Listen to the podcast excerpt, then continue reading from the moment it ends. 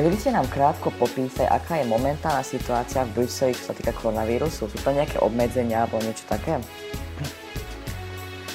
Európsky parlament pracuje v núdzovom režime a tento týždeň sme mali mať plenárne zasadnutie v Štrásburgu, ktoré bolo presunuté do Bruselu. Skrátilo sa zo 4 na 2 dní. Takisto v Európarlamente sa nepríjmajú žiadne návštevy tiež sa neorganizujú žiadne iné akcie okrem plenárneho zasadnutia. Mali sme dokonca nejaké zasadnutia výboru len cez e, telekonferenciu, takže tá situácia je e, samozrejme osobitná, tak ako v iných inštitúciách. No a veríme, že sa momentálne to, čo sa deje, upokojí, aby sme mohli sa vrátiť do, do pracovného režimu.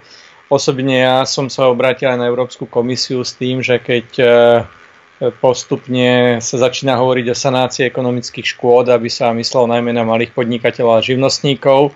Takže snažím sa svoju prácu vykonávať a e, momentálne ale čaká nás týždeň skôr v takom e, obmedzenom režime. Nedávno tiež vyšla správa, že predseda Európskej komisie je tiež v dobrovoľnej karanténe, keď sa vrátil z Talianska. Narúš, aká je situácia v Bruseli ako v meste? Sú uzavreté oblasti, alebo je tam voľný prechod, aké to je? Je to podobné ako na Slovensku? Je to podobné ako na Slovensku. Tie razantnejšie opatrenia tam boli prijaté o pár dní neskôr, ale tiež e, sú tam zavreté obchody okrem potravín a lekární, tiež e, sú, sa obmedzil pohyb a samozrejme žiadne spoločenské akcie, kultúrne športové podujatie momentálne už sa neorganizujú, takže tá situácia je podobná. Myslím, že je to takisto v celej Európskej únii. Aké kroky vlastne podniká Európska únia na elimináciu rizika, teda na šírenie proti koronavírusu? Nejaké konkrétne opatrenia? Tak pre všetkým zriadila sa špeciálna linka. Ministri zdravotníctva konzultujú každý deň nový vývoj, aby boli informovaní o situácii. E, Európska únia zaviedla prísnejšie opatrenia na vstupe do šengenského priestoru.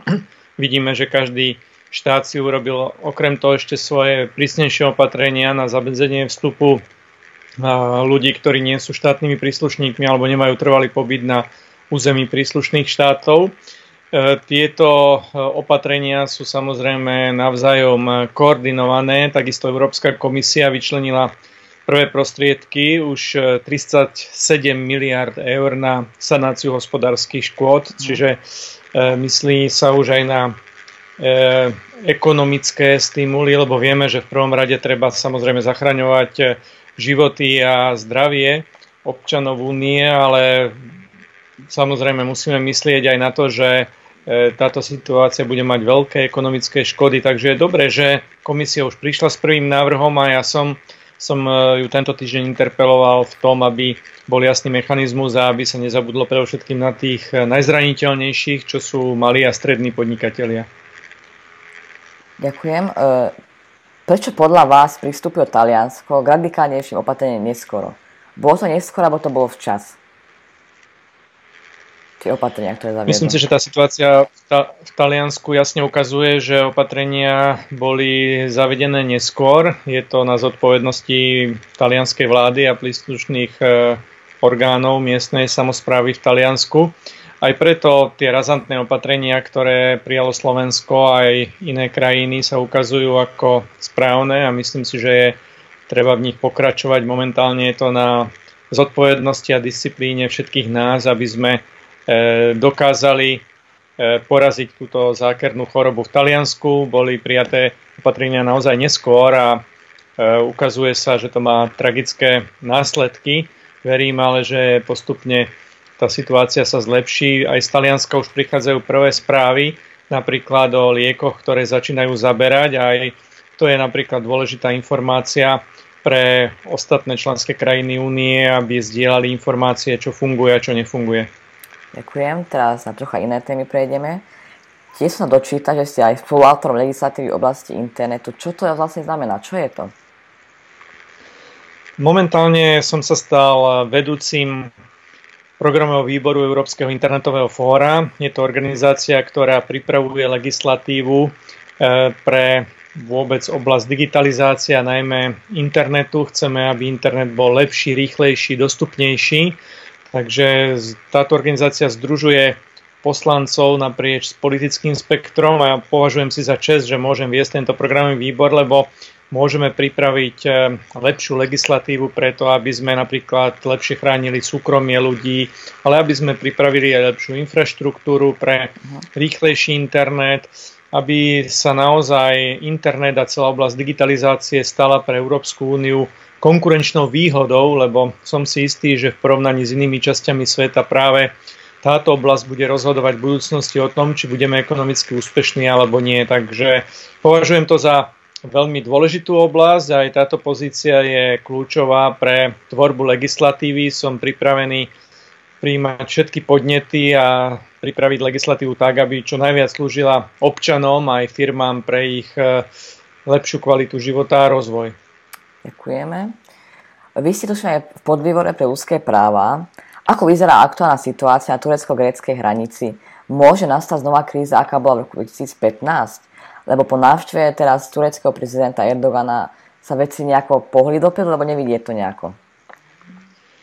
Situácia na grécko-tureckých hraniciach stále nie je dobrá, aj preto e, sme na európskej úrovni zareagovali a boli posilnené jednotky Európskej pohraničnej a pobrežnej stráže práve ako pomoc e, gréckým kolegom pri ochrane šengenského priestoru. E, s Tureckom platia dohody, ktoré momentálne musí najmä turecká strana dodržať. Turecký prezident sa nespráva zodpovedne a práve navozil na hranice e, mnohých ľudí, ktorí, ktorým sluboval nesplniteľné a myslím si, že práve tento bezprecedentný krok e, je porušením dohôd zo strany Turecka. Práve preto nemôžeme ísť v dohodách ďalej, pokiaľ si nebudú Turci plniť svoje základné povinnosti, ktoré vyplývajú z už platných dohôd. Situácia je e, zlá pre mnohých ľudí aj z hľadiska dodržiavania ľudských práv, ale e, samozrejme my chceme urobiť všetko preto, aby, aby e, základné ľudské práva boli dodržané, ale na druhej strane, aby sme si aj uchránili náš priestor, aby bola zachovaná kompetencia rozhodovací na úrovni národných štátov, kto môže a kto nemôže vstúpiť do príslušnej krajiny. Nedávno tiež vyšla správa v médiách, že Európska únia zaplatí 2000 eur každému uteč- utečencovi, ktorý odíde domov vlastne z hraníc. Dá sa ten, dá, je tento krok vhodný podľa vás? Aký máte názor na toto? A myslím si, že dôležitejšie je práve riešiť problémy tam, kde vznikajú a z tohto hľadiska samozrejme je stále ešte e, vojna v Sýrii tým najvážnejším ohniskom, pre, ktoré, pre ktorý ľudia odchádzajú z tejto krajiny. Ďalej sú to klimatické zmeny, je to úroveň vzdelávania, nedostatočná úroveň infraštruktúry v krajinách, z ktorých ľudia odchádzajú za lepším životom. Preto naša pomoc týmto krajinám sa musí sústreďovať e, nie na Ehm, nejaké úplatky ľuďom, ale práve na zlepšenie infraštruktúry, zlepšenie vzdelávania a urobiť všetko preto aj diplomatickou cestou, aby vojnové konflikty vo svete eh, boli, ehm, boli zamedzené eh, aby eh, sa jednoducho ehm, neprejavovalo násilie, čo je zdrojom pre vznik ďalších utečeneckých kríz. Takže z hľadiska diplomácie, z hľadiska rozvojovej pomoci stále je čo robiť, ale toto považujem za kľúčom k riešeniu migračných kríz do budúcna. Vieme, že migrácia bola, je aj bude, ale e, verím, že už e, sa nebude opakovať ten kritický rok 2015 a že práve tie opatrenia, ktoré sme prijali na európskej úrovni, tak výrazne e, zabrali a verím, že aj sa sa podarí riešiť tieto veci. Ďakujem veľmi pekne. Ďakujem. Ďakujem, majte, majte sa, pekný deň. Pekný deň.